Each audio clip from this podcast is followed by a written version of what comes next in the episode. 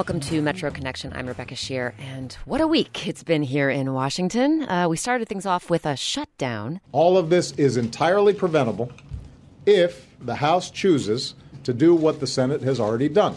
Uh, the House has uh, made its position uh, known very clearly. We believe that we should fund the government, and we think there ought to be basic fairness for all Americans under Obamacare. And as the week went on, we found ourselves in the midst of a lockdown. Uh, 218 uh, this afternoon, there was a vehicle in the vicinity of the White House that apparently attempted to pass a barricade.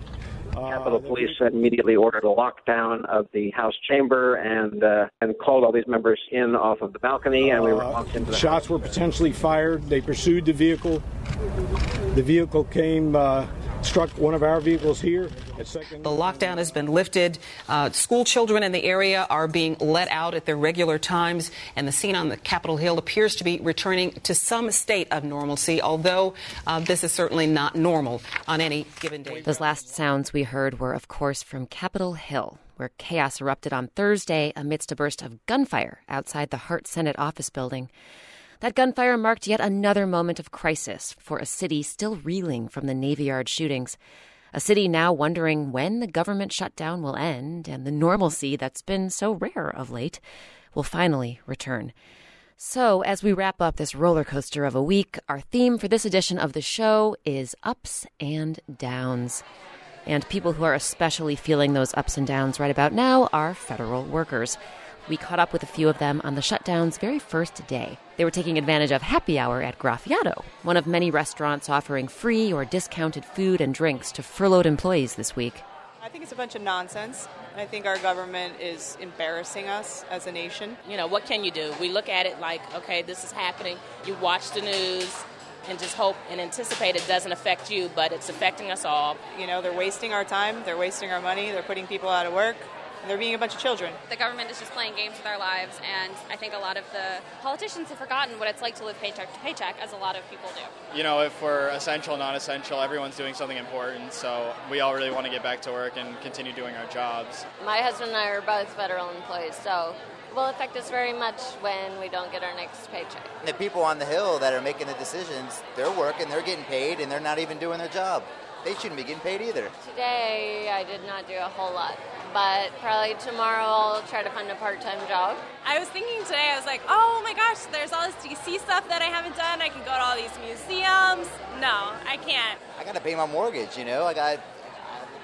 I don't want to use savings. I don't want to have to put my mortgage on a credit card. I mean, that's ridiculous. I think the approval rating of Congress is going to go down, and then they're going to finally realize that somebody's going to need to budge. Somebody's going to need to back down a little bit and agree to something they don't really want to do. Those were federal workers speaking with Metro Connection's Lauren Landau. And as they and many other federal employees waited for some sort of breakthrough this week, city workers found themselves in a different situation altogether as they continued to report for duty. I recently met up with WAMU 885 district reporter Patrick Madden at the John A. Wilson building, home of DC's city government. And he explained that Mayor Vincent Gray's decision to keep things running during a federal government shutdown isn't exactly business as usual. That's right. This is surprising about everything that's happening with the shutdown right now. The district government, for all intents and purposes, is open and running. Now, in the past, that wasn't the case. Usually, a lot, most of the city services were shut down parks, rec centers, libraries, trash pickup, and that's because the district is considered a, a federal agency for budget purposes. The district has to have its spending approved by Congress, and so when the federal government shuts down, that means the district shuts down. But what happened in this case is that Mayor Gray decided that he was going to declare everyone essential, not just the police and firefighters that usually stay on during a shutdown, but everyone. And so that means that the city is open and running, and what happens next, it's still unclear. Well, how long realistically can the DC government keep the government open? I mean, I, I guess we're running on reserves, right? And that reserve fund can't last forever. Right. So to pay for everyone to work, right now, the city is tapping into its emergency and contingency cash funds. These is so-called rainy day funds, and so basically it would give us, I think, about two weeks to pay for everyone, and after that they would have to sort of then move into the more traditional shutdown mode, where just the essential, the, the critical uh, employees are on duty. Does this decision to stay open create any tension between the district government and Congress? Well, there always is tension between the district and the federal government, and that tension is usually heightened when we have these situations like a federal government shutdown where the district really gets the short end of the stick, right? With the city, unlike any other city in the U.S., normally it can't do uh, trash pickup, it can't have its libraries open and parks, and so whenever these these types of situations occur, there always is increased tension. Now, whether this move by Mayor Gray helps or hurts the district cause is up for debate. Republican Congressman Darrell Issa, now he's head of this committee that oversees D.C. He's pretty much the most important person for district affairs. It sounds like he is on board with what Mayor Gray is doing. And so that's, that is a very important step, and that could help further the district's cause for getting budget autonomy down the road. I mean, this could actually end up helping the district get more budget autonomy. What about uh, voting rights, full voting rights in Congress? I mean, that's a whole other story. I think the way district voting rights activists view this as it's it sort of steps up the ladder. If we can get more budget autonomy, then the next step may be having the district's delegate in Congress have more power in Congress, and then just slowly getting more more rights, more autonomy, so that eventually we can one day have a vote in Congress. So we've been talking about this this reserve fund that the district has been running on. Um, is there anything else in particular the city was planning to use that money for? Well, like I said, this is the city's rainy day fund. It is it is there for emergencies, and I believe it's up to a billion dollars. And it serves a very important purpose for Wall Street bond rating, sort of showing that the city has a lot of fiscal stability. But as the mayor and others will point out, this this is pretty much an emergency for the city when it can't provide city services like it normally can. So that's what it's there for. And then I guess the question is, will the city be reimbursed for paying all of these workers? And that that's a big question that it, it and the answer isn't clear yet. Politically speaking, Patrick, how do you expect Mayor Gray and the council to look coming out of this crisis? I mean, looking at the public and how the public is viewing all of this, is there a sense that most members of the public approve of the decision being made, or are there concerns about the decision to declare the entire city government essential? I mean, I think this is a big win for the city and for the mayor and for the council because it really showed one that they sort of stood up to Congress, they stood up for the district and said, we're not going to be treated like any other federal agency. We are a city.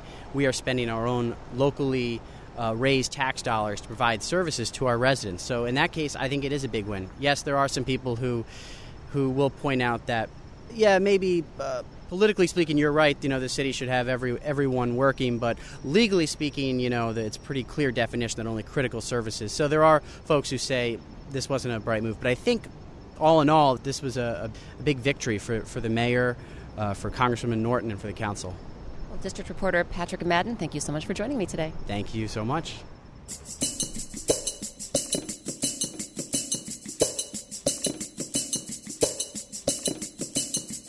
One, two, three, four.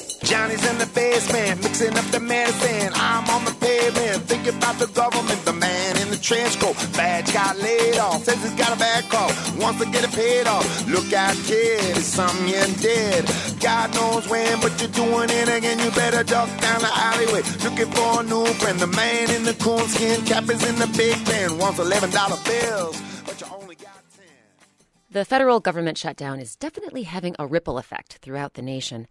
Take, for instance, Head Start, the early childhood education program started in 1965 to help low income families. Head Start normally provides more than 1 million children with structured education, play, healthy food, and free medical care. Now, mind you, the shutdown isn't affecting all Head Start classes, but the program is still reeling from our last budget standoff, which resulted in the broad spending cuts known as sequestration. The sequester delivered the worst blow Head Start has ever felt a more than $400 million cut, which means 57,000 fewer children are able to enroll in Head Start programs across the country. And more than 18,000 staff salaries are being reduced or eliminated entirely.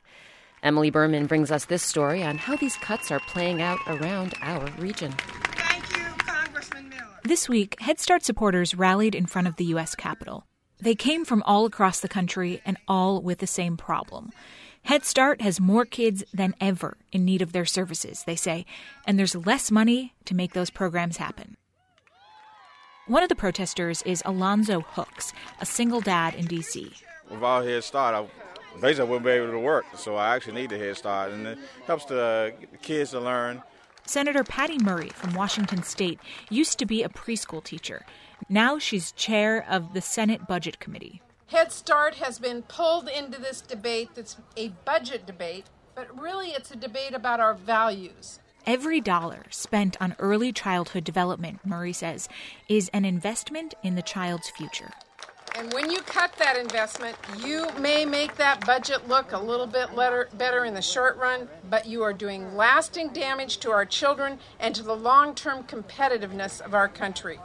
The Department of Health and Human Services has estimated how many kids would be cut from Head Start in each state, and in our area, the numbers were spot on. In D.C., they estimated 97 fewer slots for children. In Maryland, 462 fewer, and in Virginia, 1,189. And when you think about the fact that a million kids are enrolled in Head Start, these numbers can seem small but not once you go into one of these classes and realize that all these kids, all 18 of them, may not have had the chance to be here. Everybody has their coats on? So are you taken care of? Yeah. So now you can do what? Clean all your toys. Help uh help a friend. Tammy Mann is the executive director of the Campagna Center, which operates all of the two dozen Head Start classrooms in Alexandria, Virginia. We're in one of the Head Start classrooms in the back of T.C. Williams High School. To deal with the sequestration cuts, Mann was planning to cut one entire classroom. But with a look of relief, she explains that in the end, she didn't need to. Alexandria stepped up to replace the exact amount cut from federal grants one of the wonderful things about Alexandria is members of City Council, um, individuals that are a part of the um, Department of Human Services, they understand and they get the importance of early investing. This year is covered, but Mann says she has no idea what could happen next year. It creates certainly a state of uncertainty that's not good. It's not good for the community, it's not good for the families. In a similar move, earlier this fall, Fairfax County allocated money from the county's Sequestration Reserve Fund to cover the cuts to Head Start. Meanwhile, across the Potomac, Maryland is one of about 20 states addressing these cuts at a state level. Governor Martin O'Malley approved $4.1 million for Head Start this year, which makes up for 80% of the federal cuts to programs throughout Maryland. We are being lauded by many other states. Linda Zhang oversees Head Start for the Maryland Department of Education. I receive emails every day from my colleagues around the country saying, I wish we could have gotten our legislature to do the same thing. I think Maryland is really leading, leading the pack in that area. All the programs in Maryland still had to make cuts, she says, but far fewer than they originally thought.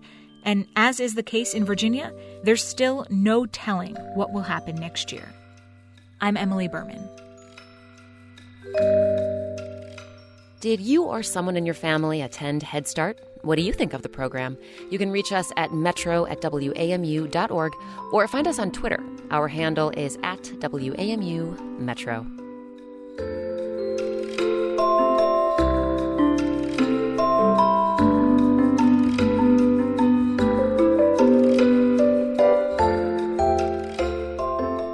Time for a break now, but when we get back, Love in an Elevator, or at least a whole lot of hits on YouTube. We are going to have an opportunity to ride a very unique elevator. That's right, this thing, this beautiful Otis elevator. And going up, up, and away with an instructor of aerobatics. I think it's in every pilot's blood to be a pilot. They're going to do everything and anything to go flying. That and more is just ahead on Metro Connection here on WAMU 88.5. WAMU News coverage of labor and employment issues is made possible by your contributions and by Matthew Watson, in memory of Marjorie Watson. And support for WAMU 885's coverage of the environment comes from the Wallace Genetic Foundation, dedicated to the promotion of farmland preservation, the reduction of environmental toxins, and the conservation of natural resources.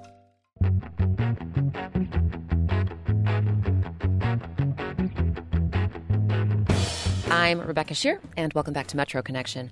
Our theme in this week of rough and tumble politicking is ups and downs.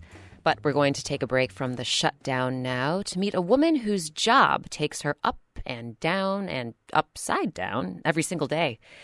Marianne Buckley is a flight instructor, one who specializes in a type of flight not a lot of people have the um, stomach for or the skills. She's an aerobatics pilot, one of just a few women in the country who can claim that title. Jacob Fenston headed out to Potomac Airfield, south of Washington, to see what it takes to master this unusual skill set. I'm not exactly afraid of flying, but it gives me pause when Marianne Buckley says this. If we do need to jump, this is your ripcord right here. I'm strapped into the back of a tiny two seater airplane. It's specially designed to withstand the stress and strain of doing acrobatic loops and twists in the air. I'll uh, unlatch the door.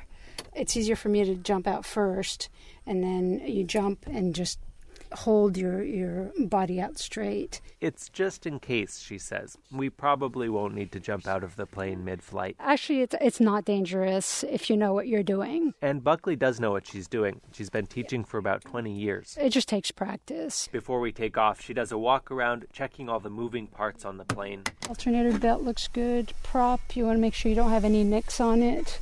Looks good. So up we go for my first aerobatics lesson. Hi there, prop. All right, we're ready? Ready. Okay, here we go.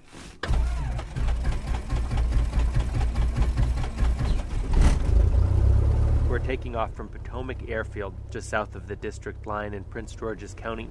We slowly climb above the trees and subdivisions, and the world shrinks and flattens out. To the north, the brick and marble of Washington, D.C. is just a blip, surrounded by trees and water. In the distance, the blue silhouette of the Appalachian Mountains. Once we level out, she asks if I want to fly. I take the controls and cautiously bank to the left, then back to the right. Buckley says when she's flying a plane, it's like being a bird, and doing aerobatics, it's like a bird dancing.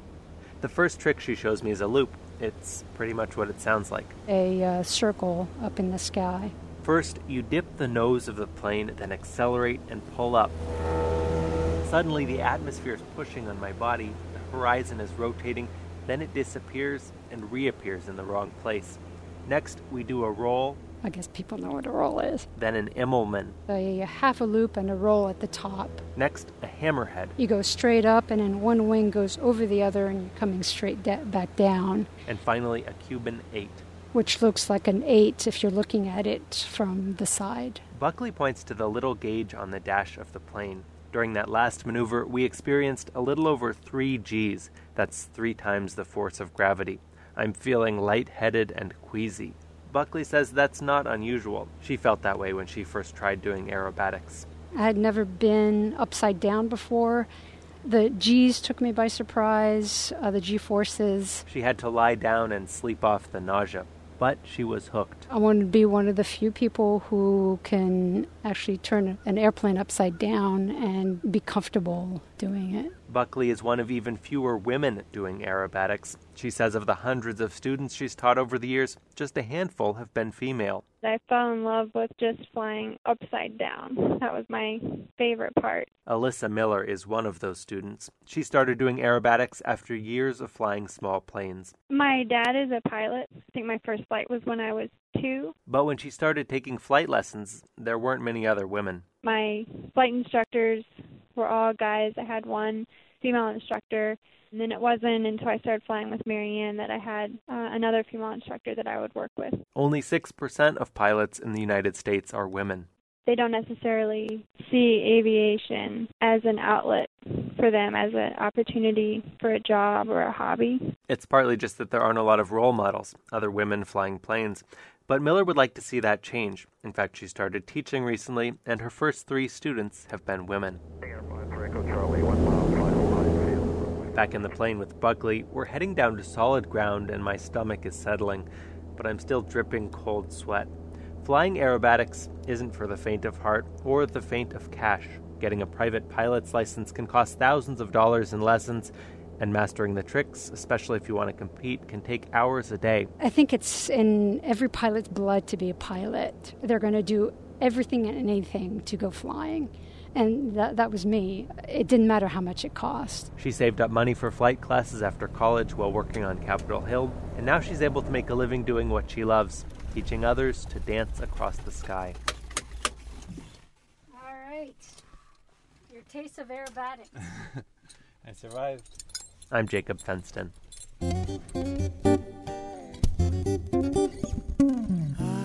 Do you want to know what it feels like to fly upside down? Well, we've got a video of Jacob's trip on our website, metroconnection.org.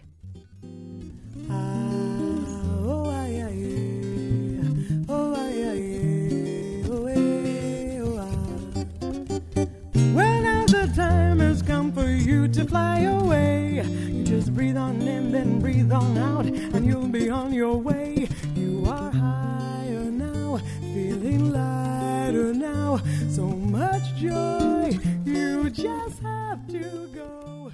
Our next story has far fewer flips and spins, but it still falls within the realm of ups and downs. Andrew Reams has a rather distinctive hobby. He records videos of himself touring elevators. Everything from modern elevators to historic elevators to mundane freight elevators rarely seen by the public. Reams has uploaded more than a thousand tours on YouTube under his username Diesel Ducey. Tell me when you're ready. We are in the basement of the Alameda, the Intercontinental Hotel. It used to be the Alameda Plaza. Do you know what this is? The Skylift. And as of this week, he has 10,000 subscribers and more than 40 million views. Reams took Metro Connection's Stephen Yenzer on a tour of some of DC's most interesting elevators. They met up on the National Mall.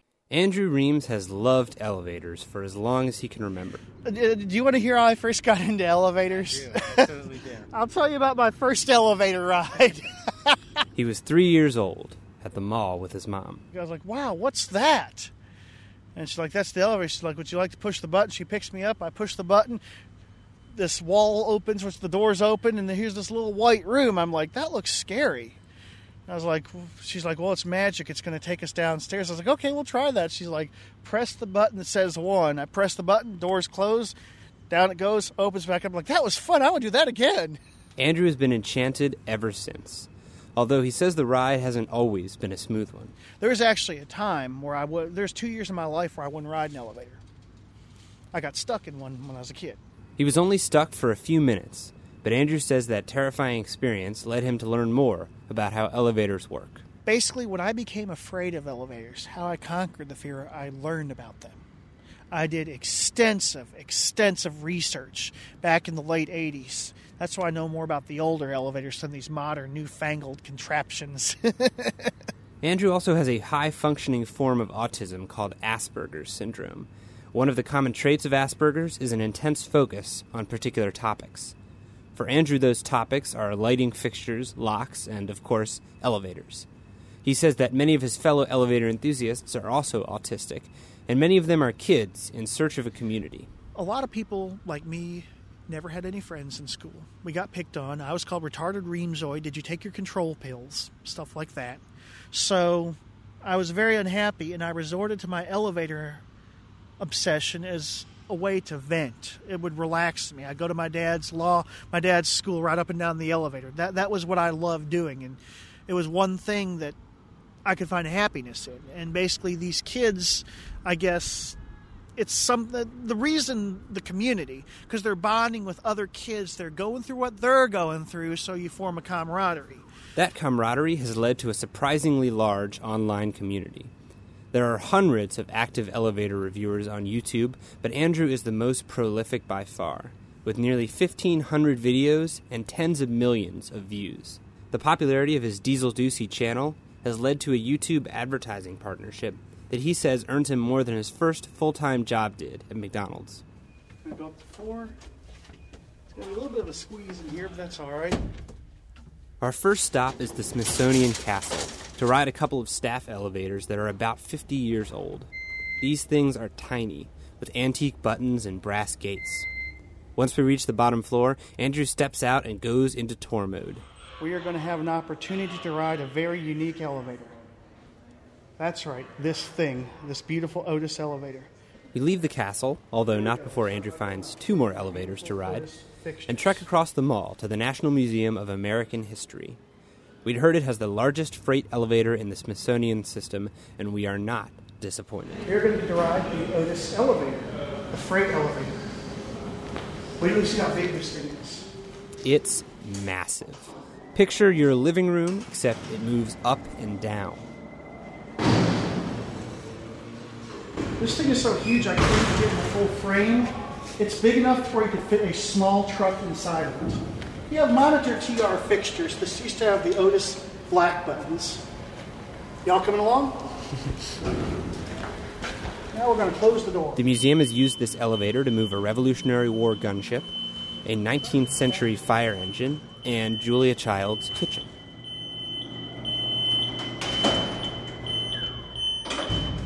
That is a behemoth of a door. Huge. After four hours and six elevators, I am ready to have a seat. But Andrew is already planning his next video. He says he's heading back to the American History Museum to get some more footage and thinks he might stop by the National Gallery of Art.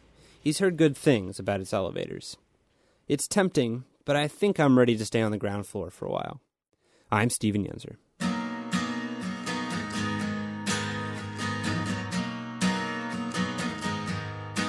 You can check out Andrew Ream's tour of an elevator he and Stephen visited at the museum on our website, metroconnection.org. You can't go anymore. There's a fine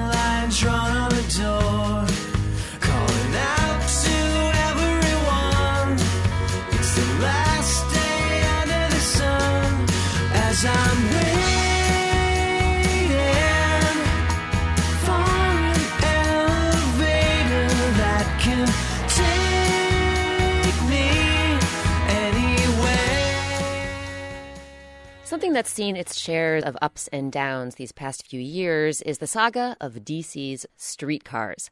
We've been hearing about the new streetcars coming to DC's H Street Benning Road corridor for a while now, and officials say that streetcar line will permanently transform neighborhoods for the better. But here's the thing when that streetcar will open is still unclear. Not even the people building the line can answer that question, and that is the subject of our regular transportation segment from A to B.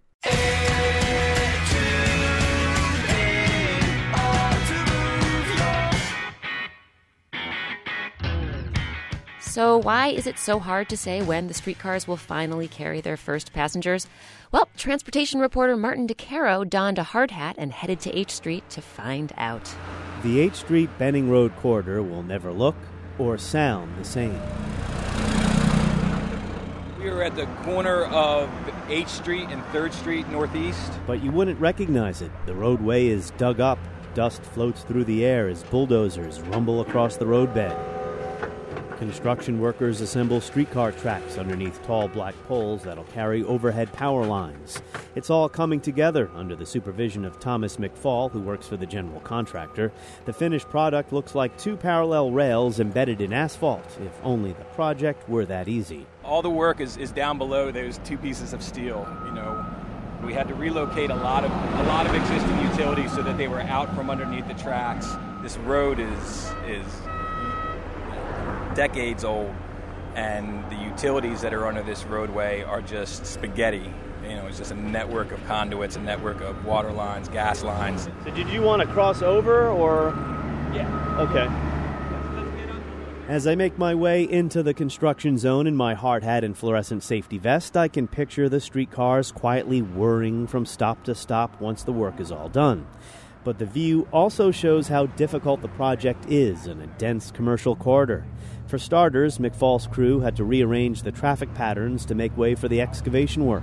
This is our second of three phases that we're working in right now. Our first phase, we had traffic on that side while we constructed the tracks through the intersection. We've switched traffic. Now we're doing a mirror image of what we did on the north side, on the south side of the road, installing new track, reconstructing the roadway, um, all of the controls for the train system, all of the signalization work that needs to go in, and then just rerouting of, of u- utilities. Thomas Perry is the streetcar program's manager at the District Department of Transportation. He describes the whole operation as a coordination project. Throughout the 2.4 miles, we have several entities, whether it's the community, developers that are building within the corridor, the various utilities, whether it's PEPCO or Washington Gas, Verizon, and so on. We have to coordinate all of our efforts basically so we can get this job done. When construction wraps up this fall, the next phase of the project begins testing DC's small fleet of shiny new red and gray streetcars.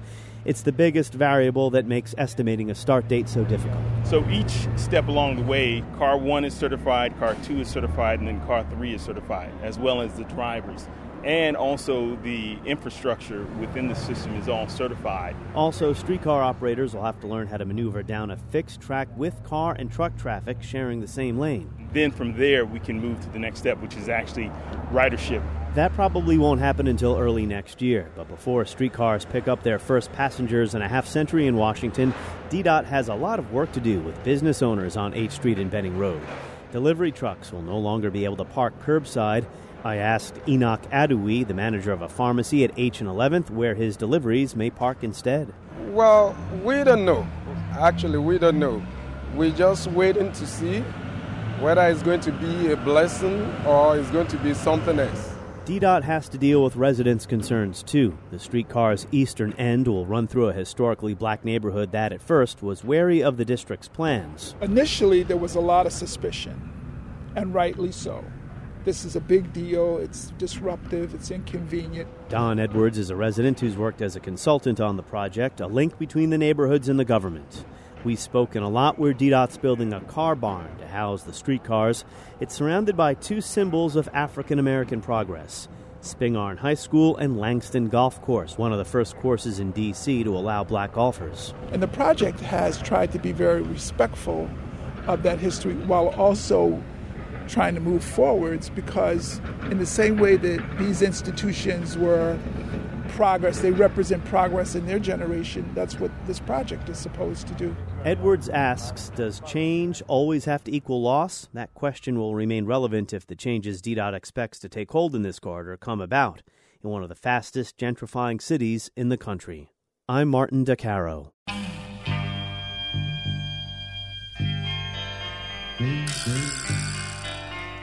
You can see a video of Martin's visit to the site of that forthcoming streetcar line on our website, metroconnection.org. And if you live down in the H Street Benning Road area, how do you think the streetcar line will affect the neighborhood? Send us a note. Our email address is metro at wamu.org.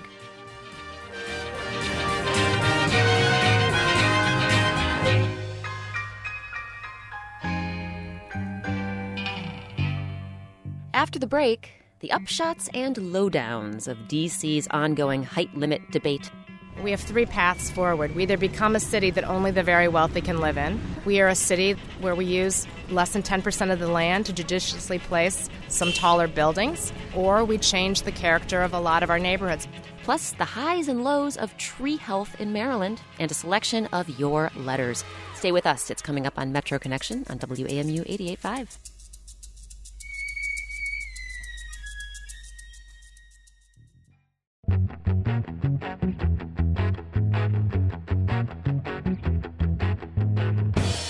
Welcome back to Metro Connection. I'm Rebecca Sheir, and this week we're devoting our show to ups and downs. From the roller coaster ride of the government shutdown in D.C. to the often dizzying ups and downs of life as an aerobatics instructor in Maryland. Now we'll look at an issue that has people across the district looking up toward the sky, or toward the skyline, rather. We were not unlike most other cities at the end of the 19th century when building technology largely didn't allow you to have a building much more than 10 or so stories. It was relatively rare. Because, after all, says Harriet Tregoning, who directs DC's Office of Planning, back then we didn't have, you know, buildings with sprinklers. We didn't necessarily have fireproof construction materials. We certainly didn't have the ability that we have now to fight fires in taller buildings. So many big cities wound up enacting height limit laws, including, of course, Washington, D.C. Our building heights are based on an urban design principle that scales the height of the building to the width of the street. That ratio is one to one on residential streets. By Congress, it was limited to the width of the street plus 20 feet for commercial buildings, but that relationship was truncated by the cap of 130 feet for fire suppression reasons. Now, most cities have long since ditched those height limits, but not Washington. Back in November, Congress asked the National Capital Planning Commission and the city to explore revisions to the 1910 Height of Buildings Act. Tregoning's office recently released its recommendations, which involve changing height limits inside what's known as the L'Enfant City. It's the part of the city that was originally laid out by Pierre L'Enfant, and that city on the north is bounded by what used to be called Boundary Street, which is now Florida Avenue. Um, so it's a relatively small area, and it's where today you find most of the federal monuments and most of the apparatus of the federal government. I met with Tregoning in a portion of the L'Enfant City, DuPont Circle, not far actually from the site where architect Frank Lloyd Wright once proposed a massive skyscraper called Crystal Heights or Crystal City. Anyway, she began by explaining the positive effects the original height restrictions have had on Washington. What that 1899 and then 1910 Height Act did for us is something that we really actually love about our city. It is very pedestrian scaled. It means a lot of air, it means a lot of light, it means an openness so you can always see the sky, but it also means a sense of enclosure. You know, the buildings kind of form an outdoor room with the street. So it's it's something absolutely to love. So what we're proposing now in the L'Enfant City is you could have buildings as high as 200 feet. For many of our streets, there wouldn't be any change at all because the street is narrow and the building height already represents that ratio that we're trying to achieve. But for some other streets, you would be able to potentially have more height. But given how much cities change and how much our city has changed, how can you really reconcile the needs back in 1910 with the needs we have in 2013 in this growing town? Well, I mean, that's exactly the point and why I think Congressman Issa asked us to consider whether or not the Height of Buildings Act continue to serve the city well looking into the future. It certainly has served the city well over the last hundred years, but more than 50 of those years were years when we were a shrinking city, where we lost hundreds of thousands of people. Uh, middle class households fled the city over the last four decades. Uh, so much so that uh, we never found it necessary as a city to even measure the capacity we had left to grow because we were never growing since the time we had home rule. So, fast forward to today, and we're growing at a pretty torrid pace. In the time between uh, the last census, which was the 2010 census, was the first time we had had a real increase in population since World War II. So it had been a really a long time, and and since the 2010 census, uh, you know, we've had a pretty torrid pace of growth. The next year was 2.7 percent a year. The year after that was 2.1 percent. So if we looked at how we might grow in the future, our pace of growth, it's clear that we don't have another 100 years worth of capacity under our current height limits unless we wanted to do something that our citizens have said they weren't interested in, which is changing the character of our residential neighborhoods. You know, we really cherish our row house neighborhoods, our single family neighborhoods. So our own comprehensive plan only designates about 10% of the land area for the city uh, as high density or medium density development. And it's mostly places that are along major commercial corridors and near metro. So, you know, if we are going to use that 10% of the land to really try to accommodate our future growth, that means we have to go up. So, you know, we agree that outside the L'Enfant City, where the federal interests are much more diffuse and where there would remain a lot of federal control, even federal veto power over our plans to raise heights in different parts of the city, we think that that's sufficient to basically allow us to eliminate federal height limits outside the L'Enfant City. It would almost double the capacity we have left in, uh, in the L'Enfant City to accommodate future growth. So, Harriet, what happens if we don't change the height limits, if we just don't do this? Well, that's a good question. It's absolutely true that this is not the only way to accommodate future growth in the city, and that there are other places where growth could go. But it does mean affecting the character of other neighborhoods, of largely residential neighborhoods.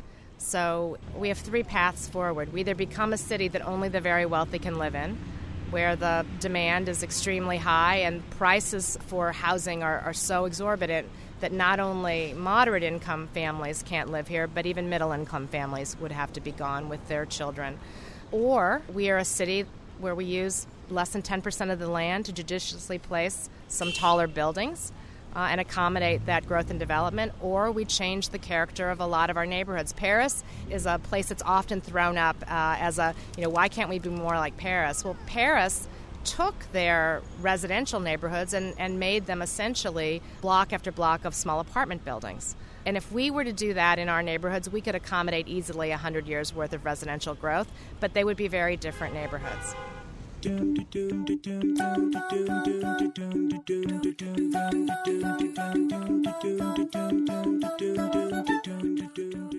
Tregoning is the director of DC's Office of Planning. For a link to the office's proposed recommendations on the Height of Buildings Act, visit our website, metroconnection.org.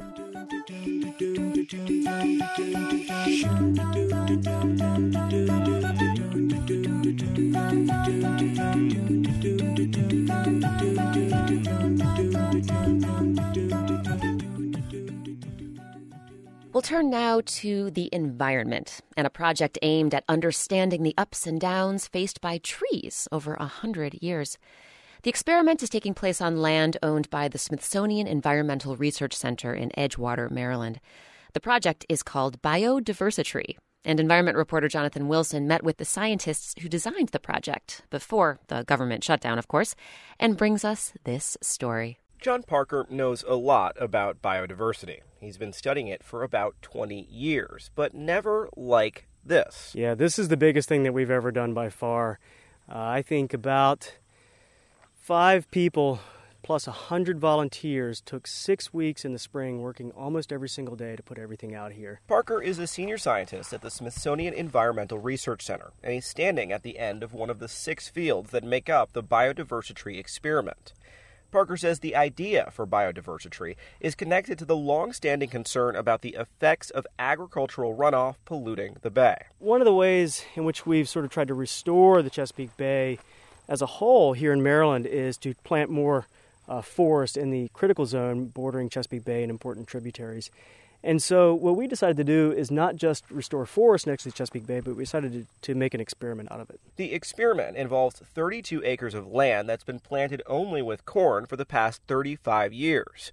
The corn is now gone, and in its place, Parker and his volunteers planted one tree every eight feet. That's more than 18,000 seedlings, with more planned in years to come. Diversity is the point, and there are 16 different species in the ground here but exactly where they're planted is also important. Parker and his colleagues want to find out if and exactly how biodiversity helps forests survive. And the best way to test that is to set up artificial communities that have either low diversity, a single species, these tall trees poking their heads up right here are all sycamore trees, but then my, over to my right, we have a plot that's got actually four different species in it. Parker says if a disease or predator attacks a particular type of tree, it makes sense that a plot holding that one species could get wiped out whereas a plot with multiple species would fare better. But one hypothesis is that having greater diversity helps even those species under attack. Parker calls this an associational resistance effect. You have something that's fairly palatable to deer. Let's just say red maples are eaten a lot by deer, it's one of their preferred foods. So if you put a bunch of red maples out in a patch with just red maples, deer find it. They're going to eat just about everything there. But put red maple in a patch with things deer don't like to eat, Parker says. Let's just say sycamore and um, ironwood and beech. They actually eat the red maple a little bit less because it's a little less profitable to stay in that patch. So the red maples do a little bit better when they're surrounded by things that are unpreferred or unpalatable to deer. Right now, the seedlings are surrounded by mesh cages to make it harder for deer to get to them. But Parker says his team has a nastier weapon at its disposal cow blood spray. Which is just as gross as it sounds. The theory is that a deer will come up and, and smell the cow blood and think something else has been killed here. This is a pretty dangerous environment. I need to get out.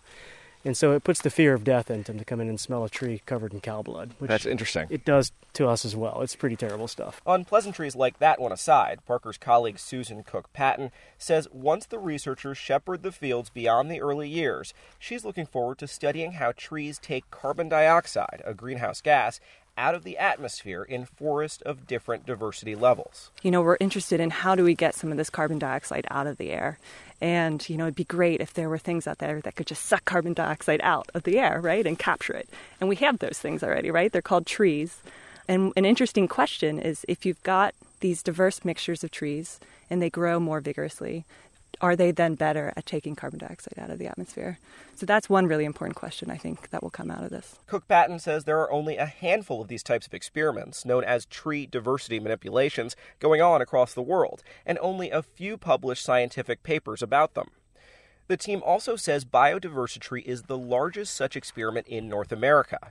And while at this early stage they don't have much data, the potential for studying everything from nutrient retention in soil to stormwater runoff from these fields into the bay is almost endless as the project moves forward. Parker and Cook Patton say while data will tell an important story, They're most looking forward to simply walking through these fields and looking at these forest communities as they reach maturity in 10 or 15 years. As you're walking through just a sycamore monoculture, are there more birds, fewer birds? Is the soil different? Does it have a, just a different feel than a polyculture? And then we can go through and quantify those differences later. And that, that from a scientific perspective, that's really the, the end goal of this experiment. Does a diverse system function any differently than a, a less diverse system? The scientists, make that a few generations of scientists, should have at least a century to answer that question. I'm Jonathan Wilson. We have more on biodiversity and the Smithsonian Environmental Research Center on our website, metroconnection.org. When we cut down forests, we decrease biodiversity. That's short for biological diversity, the variety of life on Earth. From the smallest bacterium to the largest trees, all the different ecosystems, species, and genes. I love, I love biodiversity.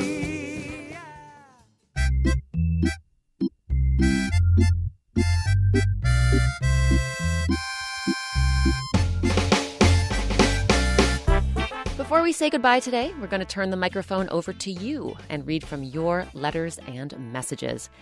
On last week's Coming of Age show, Emily Berman brought us a story about Our Whole Lives, or OWL, a sex education program started by the Unitarian Universalist Church.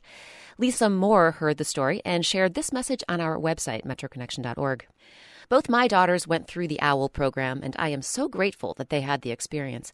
We spoke frankly to them at home, but there is no substitute for hearing about the whole range of issues surrounding sexuality from trusted teachers in a caring environment with a group of peers. Making human sexuality real and honest is one of the best gifts we can give our children. Also on our coming of age show, Stephen Yenzer told us about Takoma Park's decision to lower the city's voting age to 16. That story prompted this email from Catherine Tunis. Your story completely omitted the effort within Tacoma Park to have the proposal to allow 16 and 17 year olds to vote be decided by the voters.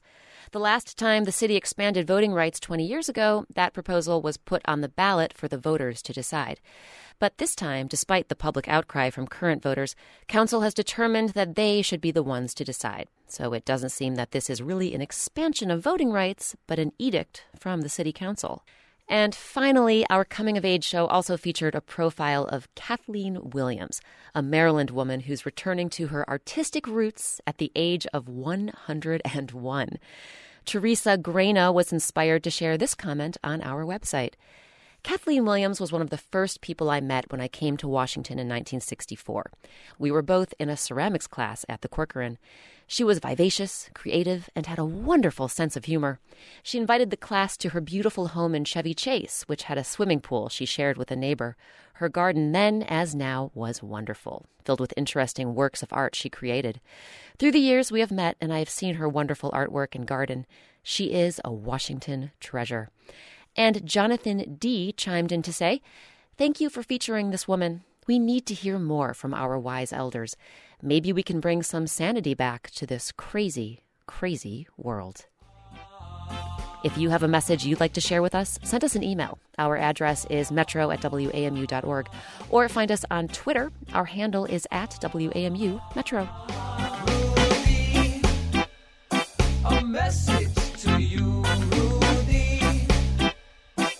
Message to you.